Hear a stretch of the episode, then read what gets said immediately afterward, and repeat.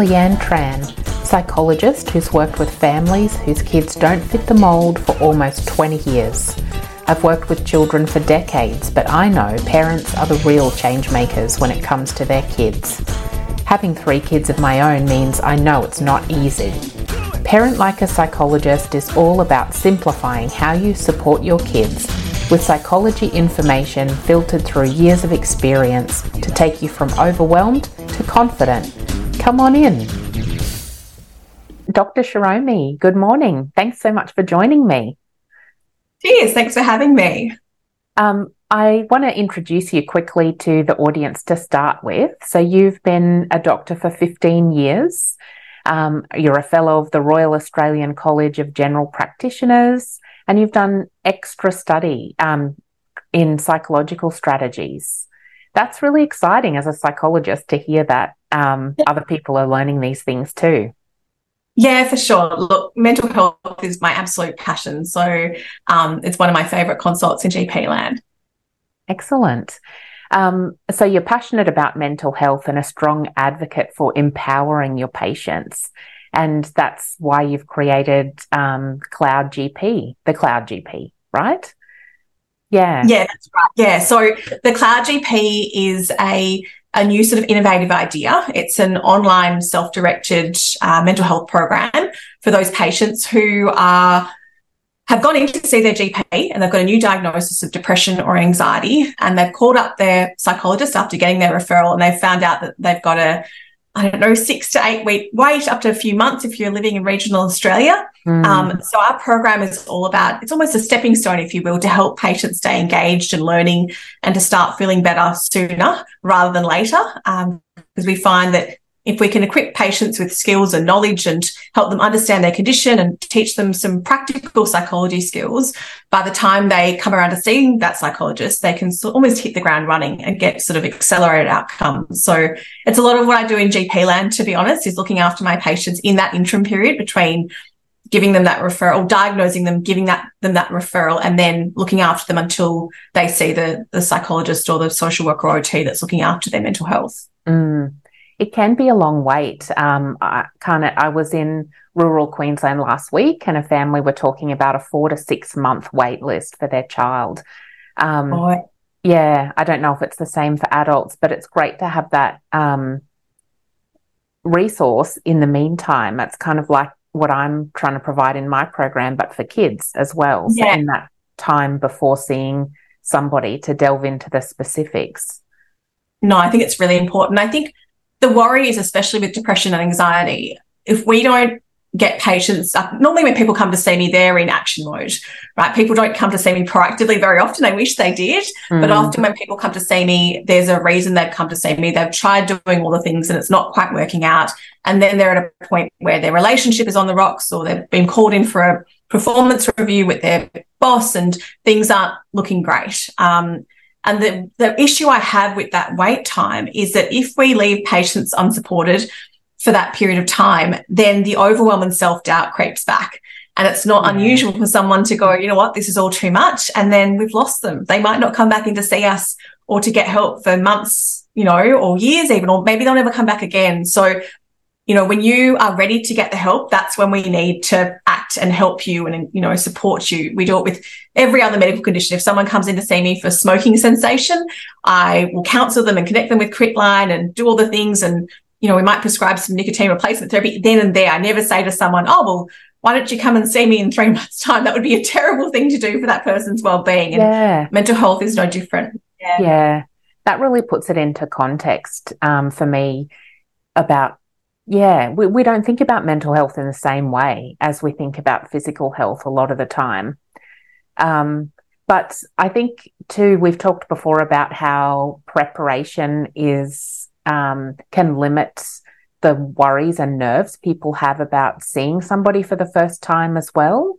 Um, and I think that your program actually would be great at doing that before seeing a psychologist as well um, because it's kind of that preparation of what it's going to be like and and that kind of thing. Um, but we can get to that a bit more at the end because today we're going to be yeah. talking about um, preparing for a successful GP mental health consultation.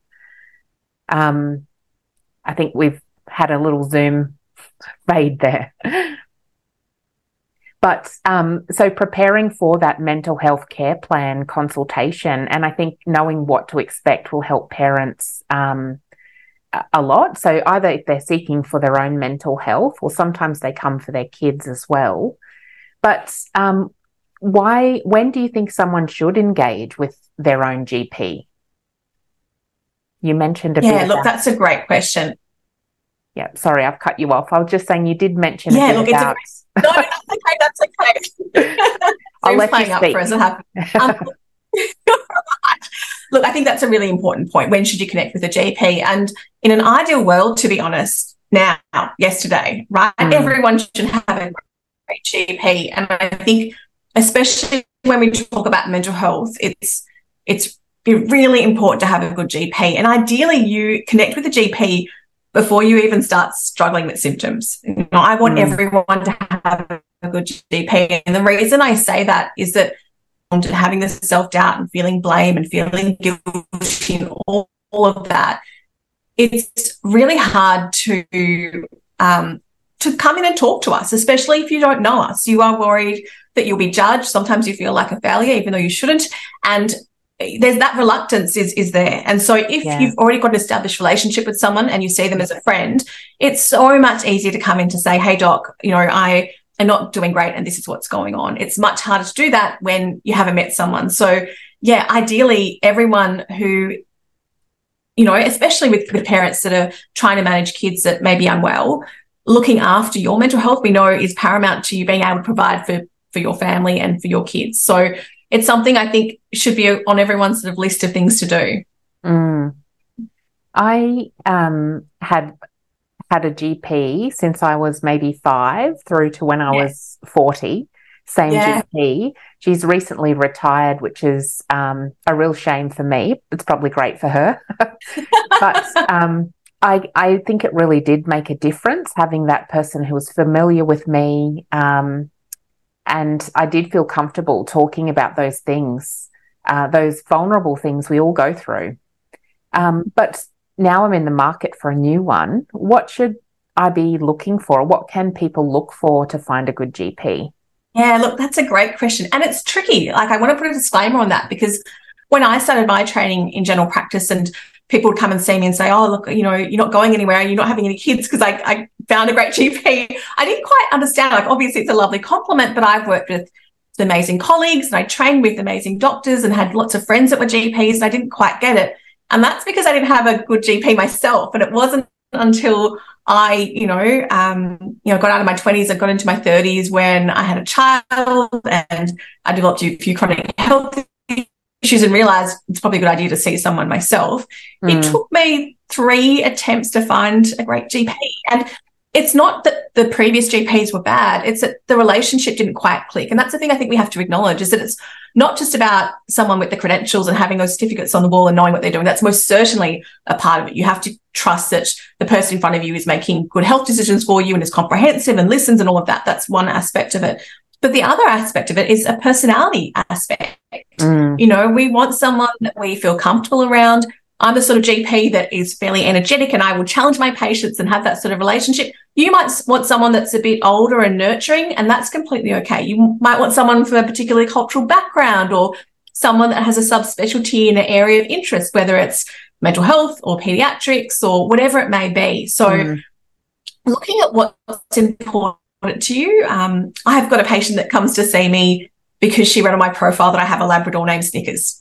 she sees me for anxiety, but we connect on we connect on that on that dog aspect of things. If we need a bit of an icebreaker, we'll have a chat about our pups and what naughtiness they've got up to. And for her, mm. that connection really helps. So I think one thing to do is to really look at what you need as an individual and feel free to sort of find those those criteria within who you're looking for asking friends i think is a great idea because often if your friend gels or you know likes the personality of a gp then you're likely to as well. Yeah. Uh, most certainly you can go online and look at reviews but you know there are some that are great there are some that aren't great and that can be because someone's agenda isn't met. So just make sure that you're using them with caution.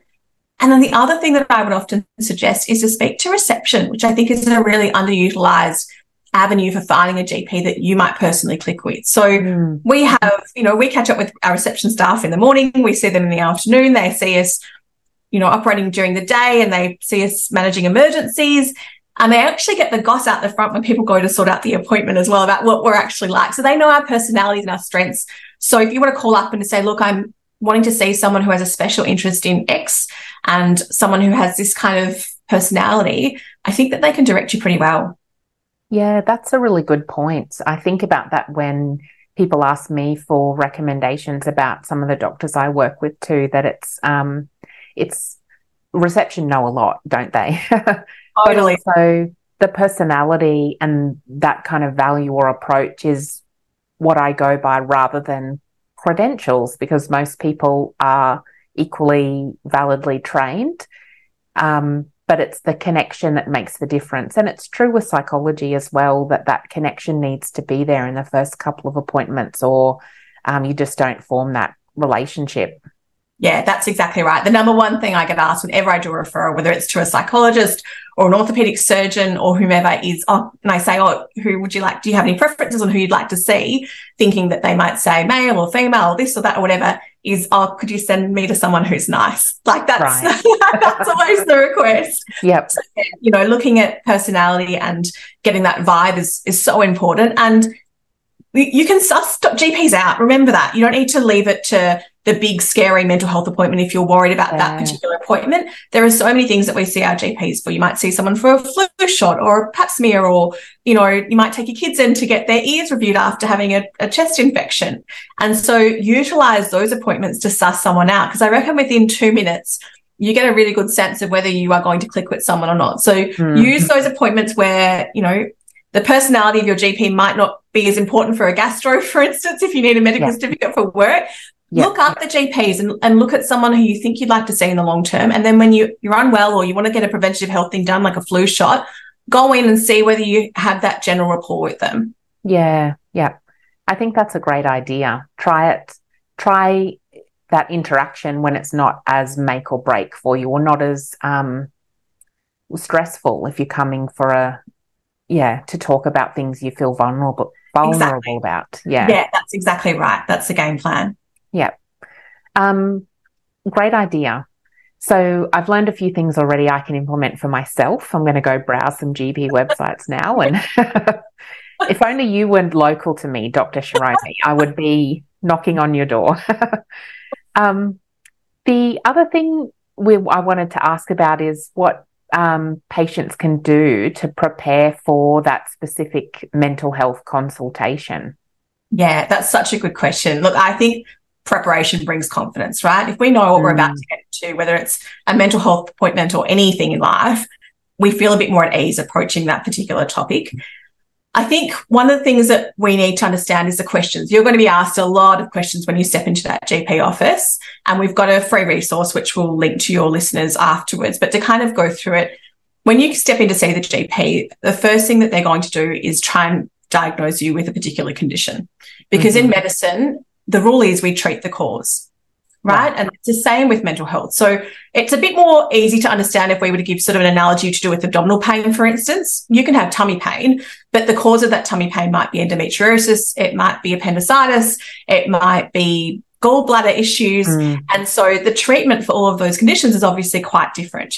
And if we kind of, there's no one treatment for abdominal pain, right? Yeah. And it's the exact same when it comes to different conditions within mental health. So with depression and anxiety, it might be depression, it might be anxiety, it might be a mishmash, it might be a different mental health condition like bipolar.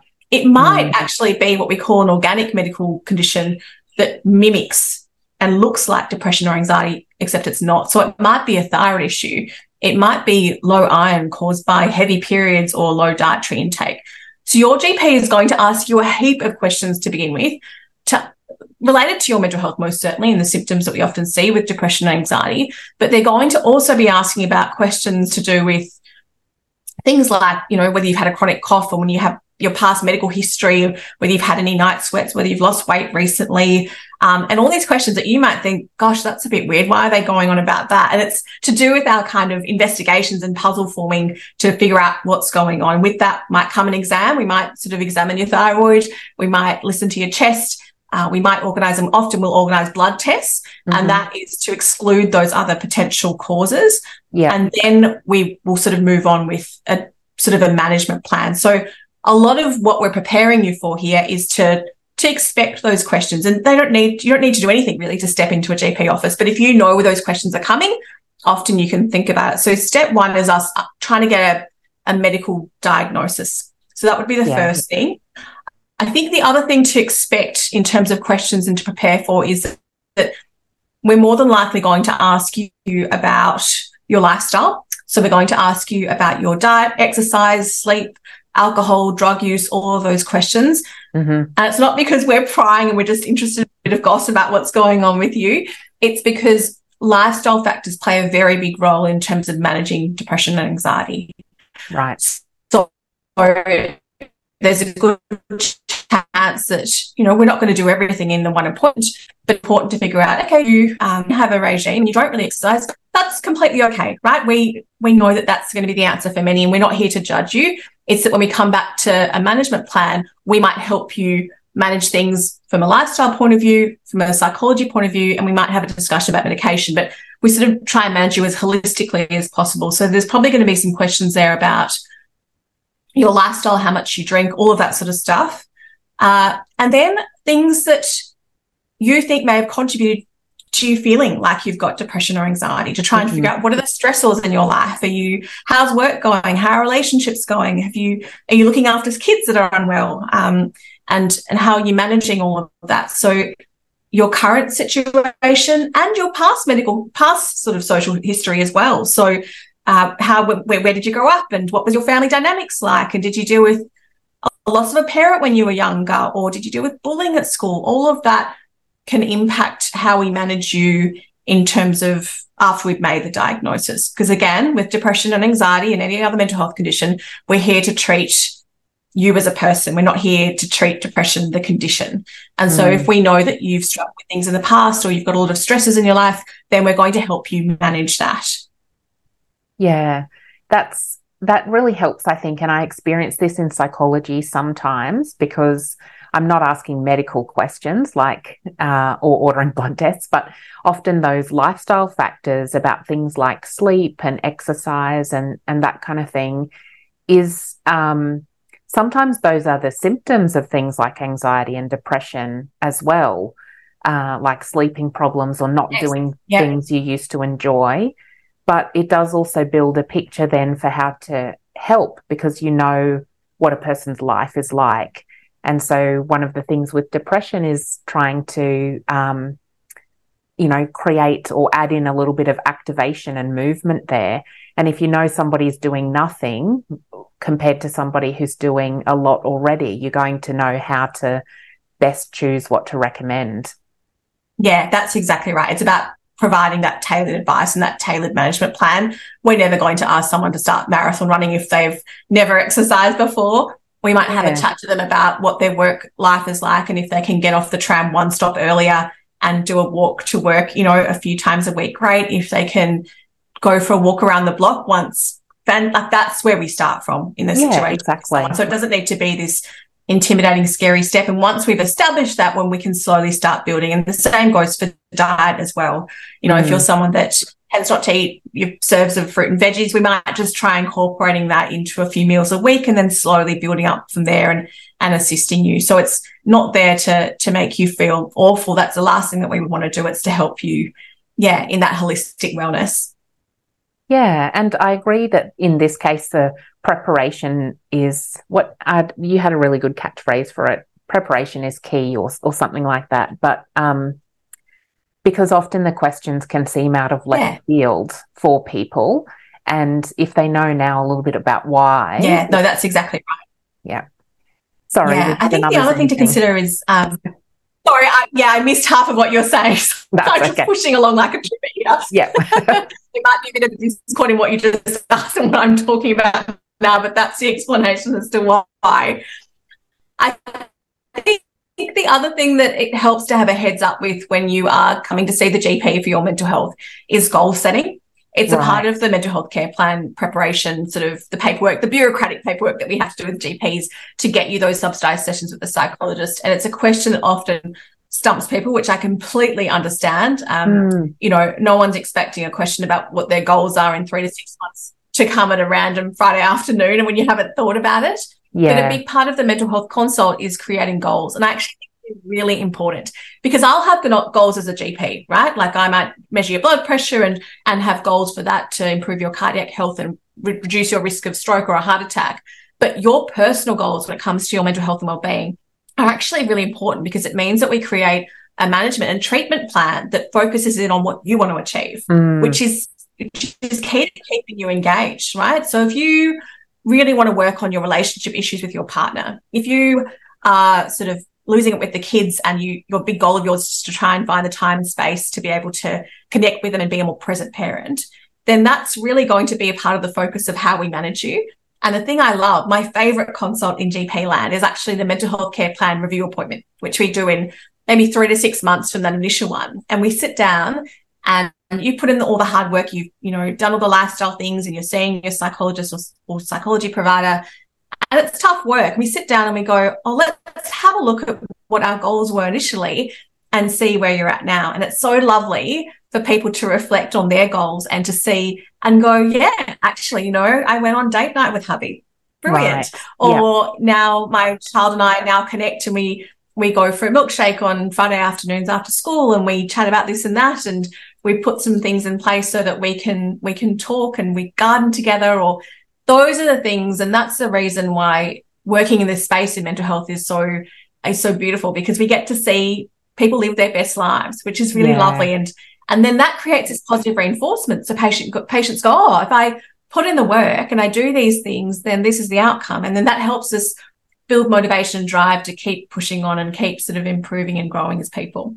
Yeah, that's amazing. I love that part of work as well, seeing people, um, yeah, yeah, uh, like achieve their goals, but also, like you said, just living their best life, um, being happy and fulfilled is awesome. So another question I had just from yeah, that it is, is the best, isn't it? It's definitely the warm and fuzzy. Yeah. so yes, definitely warm and fuzzies. The question I had, I wondered because uh, I do this thing where I think lots of things at once. Um, it's a psychology habit, I think. Uh, the other thing I think is helpful is that you can then maybe pick a psychologist that might help if you have identified the goals and what you want to work on. It can help you pick the person to see.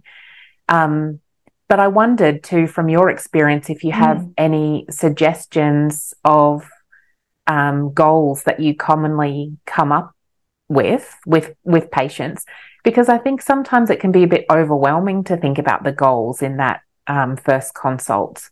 Do you have some examples that might help people? Yeah, absolutely. So I think it's really important to acknowledge that our goals that we set as GPs are often very different to patient goals. Mm. And so we might say we want you, you know, we want a reduction in symptoms, we want to redu- you know, improve mood, we want all of that. But from a really practical point of view, in terms of what you want, look at the things that are, are causing you distress. So from a social point of view, are you really struggling to catch up with friends? Are you finding that when they call you, you just don't want to come out, get out of the house, and you don't want to be that person. You used to be like that, and that's something you want to improve. You know, when we mm. talk about work, you might find that you're really struggling with concentration or you're feeling really overwhelmed when you need to present. It can be something as, as small and as, as practical as that. But looking at the things that keep you up at night, you know, often with people, whoever struggles with mental health, the relationship with our partner and worries about that. It might be work stressors, it might be friendships and relationships, it might be financial stresses and, and the fact that we ruminate about these things so much that we become unproductive. Mm. So looking at what your particular stresses are and actually jotting them down, you know, even in the week prior to seeing us and looking at that and being like, okay, what what in this can I can I actually look to improve? Yeah. What would I like to stop doing? that, you know, I want to be able to compartmentalize that worry so that it doesn't take over my whole day so that I can, you know, have maybe you start journaling and things like that. So it might be skills that you want to learn. It might be certain traits in your personality that you wish you could improve. It might be relationships Mm. Um, so look at those things that constantly cause you upset or distress and jot them down and then we can, even if you're about a specific goal, your GP can come up with a goal that's be really There's often psychology session. We all know that. So coming up with, or even within a few months, on a big goal, we kind of break it down into steps and we consider the first step to be the first goal. Um, but coming up with ex- realistic uh, expectations is really important as well. Mm. Yeah, that's a great um, suggestion. So focusing on the practical or functional day to day things you'd like to be different I guess that can keep in mind what you would like your life to be like instead of what it is now, and yeah. just making it realistic. One one step, That's the first exactly step. Right, and also looking at things within. Or I think we're going over the top of each other. Apologies. Down are within our control. I think the mistake sometimes we make in in creating goals is that we write down goals or, or think about goals that aren't in our control. So, an example might be a goal that might not be in your control, might be, I want to get this promotion, right? There are so mm-hmm. many other factors that will influence that. It might be that the people that are employing you are looking for someone different or whatever it may be, but a more practical goal that is within your control might be to improve your CV or to do some courses or whatever it may be so that you are a great potential candidate. So right. sometimes we don't achieve our goals because they're goals that aren't within our control and you can't control the world around you. You often can't, con- you, you can't control other people. So creating goals that are specific to what we can achieve as, as people. Yep. That's great advice. Yeah. I think it helps distill it into that really practical way of thinking about it. And I like the tip of thinking about it before you go as well, mm. because I'm a person, and lots of people are, where on the spot you just can't think it through. So oh, totally bunny in headlight situation, right? Yep, that's right. So you've also got uh, a resource um, for families about that. The um, first steps. No, that's not right. You're yeah. right. I'll go uh, on to. So yeah, so our resource, the free resource that we've got mm. is called mental health care plan preparation resource. Yeah. I do a lot of mental health care plans because it's my special interest. I love early intervention in mental health. And all of my patients, nearly all of them who come in for a mental health consult, get this form to go and fill out before at home and right. then come in. And what that does is a few things. It goes through a lot of the questions that we explained at the, the start in terms of the clinical history taking that we take about questions about your mental health and questions about your physical well-being and lifestyle yep. and setting goals and contributing factors and all that sort of thing but it allows you to go home and do that over a cuppa right because yeah. it's so much easier and you feel so much less judged and overwhelmed to do it at home in written form often than when you are on the spot being asked 101 questions by someone you might not know that well so we ask that you, I ask that you go home and fill that out and think about those goals, think about contributing factors and, and all of that sort of thing, and then bring that resource in. And we'll provide a link to um, your lovely listeners so they can download that. And that does a few things in terms of the quality of the GP appointment, to be frank, because obviously the GP may ask further questions, and they, they most certainly will, but it gives them a good base of and good foundations to understand what you're dealing with mm. and to understand it in real terms. It's not unusual for someone to come in and the moment they step into sort of to step into my office, they almost hit interview mode where sometimes they're not completely truthful about how awful things actually are, what they're actually dealing with, because they go into interview mode and, and just kind of play everything down. Yeah. And we don't want that. We want you to be as honest as possible. So answering those questions at home when you're less stressed and less in the moment can actually really help. It allows me as a GP to collate all that information a lot quicker and to do the bureaucratic paperwork so that I can actually turn around and have a chat with you because that's what mm. mental health is all about. It's about connection and building that rapport. And unfortunately, when we have, you know, so much to manage in life and in GP appointments as well. People often come in with several things, which is another no no if you can manage that to try and come in just for your mental health. Um, it means that we can talk. And if we can talk and if I can listen to you and get where you're coming from and give you a specific action plan for you when you walk out the door, you feel much better about things. I feel better about things as a clinician and we get better outcomes. So sometimes preparing ahead of time allows for benefits on both sides, to be honest. So we'll link that to the show notes and um, everyone can download that and fill it out before they go in to see their GP. Uh, so yeah, it's a great resource. Yeah, I agree because then, like you mentioned, when you can spend more time chatting and connecting, mm. that's the biggest um, win you'll have in that appointment. And so it's on your website, thecloudgp.com.au, but we will put a link in there as well because I kind of love that your patients can all do it, but now everybody's patients yes. can do this yeah. beforehand. Yeah. Um, yeah. yeah. Yep. It's awesome. Yeah. And so then tell me a little bit more um, about the um, course or your program. Yes, absolutely. So I suppose where it came from is me being that GP that does a lot of mental health and saw my lovely patients and got them motivated and got them to, you know, they came in asking for help and then then being lost and not knowing where to turn and what to do. And I've done a little bit of psychology training, like I said, which is fantastic because I could start my patients on that journey. Mm. But then, mm. like you said, there are a lot of people out there that are left just twiddling thumbs, I suppose, which is awful.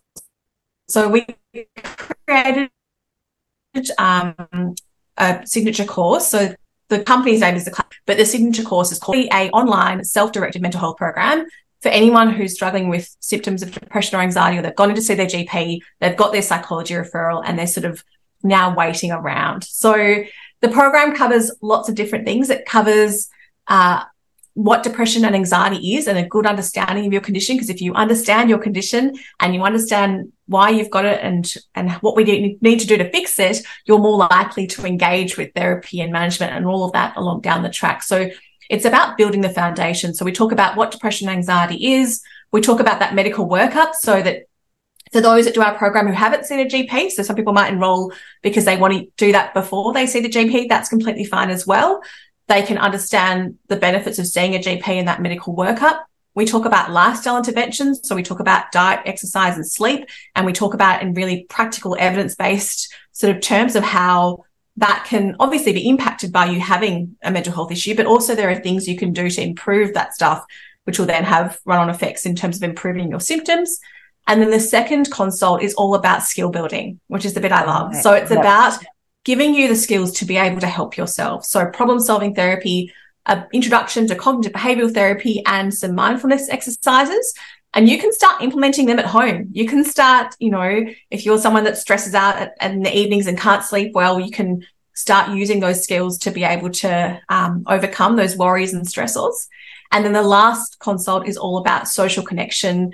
It's about helping family and friends support someone with depression and anxiety, because that's a big part of management as well. Mm. You might have a parent or a friend who's trying to help or a partner but they're not quite helping and trying to push you and ask you too many questions and get you. So it's a whole resource for those in uh, around us to help us uh, look after you. And the last bit is a bit about suicide safety, which is a mm. really important topic. Yeah. You might not be at that point. Uh, I hope that you're not. And if you are, definitely coming to see a GP. But it's a chat I have with everyone you know, even those that are right at the beginning, because if we have an action plan from the start and if we have a chat from the beginning, if you were to ever find yourself in that awful space with negative spiraling thoughts um, where you're considering ending your life, you've already know what to do. We've already gone through the crisis supports sort of lines in Australia. We've already gone through what you can do as an individual and who your supports are that you can reach out to and all of that. So that's something we do with with everyone. So yeah, it's a, it's a great resource. It's a fantastic course because it is self-directed. You can mm. do it in your own time and space. You can do it at home in your lounge room, or you can do it at the park on the laptop, or listen to it on your iPhone. Uh, it's a video sort of format. And the lovely thing about it is that it's not overwhelming.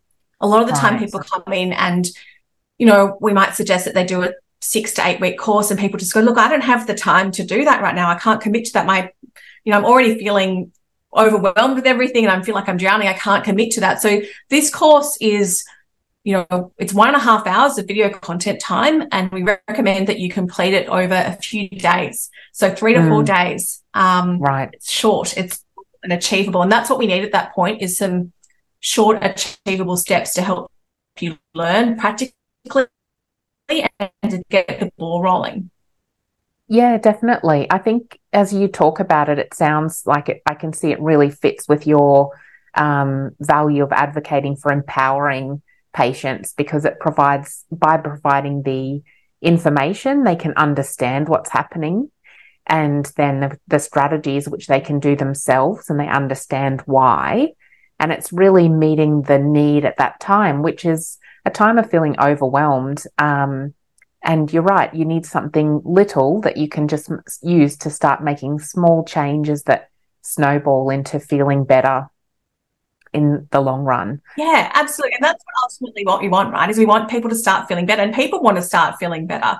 They don't want to wait for things to get worse. No one's got time to wait around for relationships and work and relationships with kids and all that to, to worsen. We want action. And so there are practical things you can do. Most certainly this isn't a, a alternative to the amazing one-to-one care that psychology providers provide with um, our patients because like i said before we're treating the person not a condition mm. but there is a lot that we can do in that time before uh, to really optimize the situation and get you feeling better and reduce symptoms so that you can go out there and be um, an amazing parent and have a happy relationship and achieve success at work and, and all those things so yeah you don't need a um, a GP referral, any referral to enroll in the program. It's online. It's there 24 seven. You just pop on the website, um, which we'll link to below.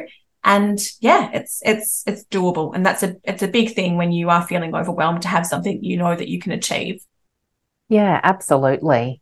I think you've summed it up perfectly there. Um, and the course is called, um, I'm just trying to find first steps to overcoming depression and anxiety. I know you yeah. mentioned it before, but Zoom was being a bit difficult. So I wanted to say it again. First steps to overcoming depression and anxiety. Um, and so that's on your yeah. website as well, but we'll also put a link in the, the notes. Um, just to make it easy for people because yeah. that's what we're all about, right? Yeah, absolutely. That's what we want. Yeah, we want easy steps. We want easy things that we can we can deliver yep. and have a good sort of outcome. That's yep. exactly right it's often my um, line with kids make if you make it easy they'll do it. And so it's the same yep. but we're not that different as adults so. we're not different at all. I'd say that even more so for adults. I think as we grow up um, you know things life gets more complicated there's more pressures we've got jobs to do and other people to look after and making it easy and making mental health accessible is is a big thing. And you know we're in a different age now. We most certainly there's a lack of resources, there's a lack of GPs, there's a lack of psychologists. Mm. And we're in a very sort of world where if we give people education and, and evidence based therapy that they can then take on and learn and do themselves, then great. I have no issues with people getting better from yeah. from advice wherever they're getting it from, right? And so this really helps with that aspect of things of you being empowered to to help yourself. Yes, definitely. I couldn't agree more. And I think today is going to going to have really helped um, parents that I know know how to prepare for this consult, and that's um, just made their lives a little bit easier. So, thank you very much for joining me today. Um, we've spoken about busy lives. I'm sure you've got people to look after and care for as well. So, I'll let you go for today. But Absolutely. yeah, thank you so much again. My absolute pleasure. You have a lovely day. thank you. You too. Thanks for listening to this episode of Parent Like a Psychologist. If you found it helpful, please share on Instagram so other parents can benefit too, and tag me at Leanne Tran Psychology so that I can say a big thank you. Head over to leannetran.com.au to join the village for bite sized psychology tips straight to your inbox. I really hope this podcast has brought a new perspective and you a step closer towards a calm parent and a thriving child. Have a delightful day.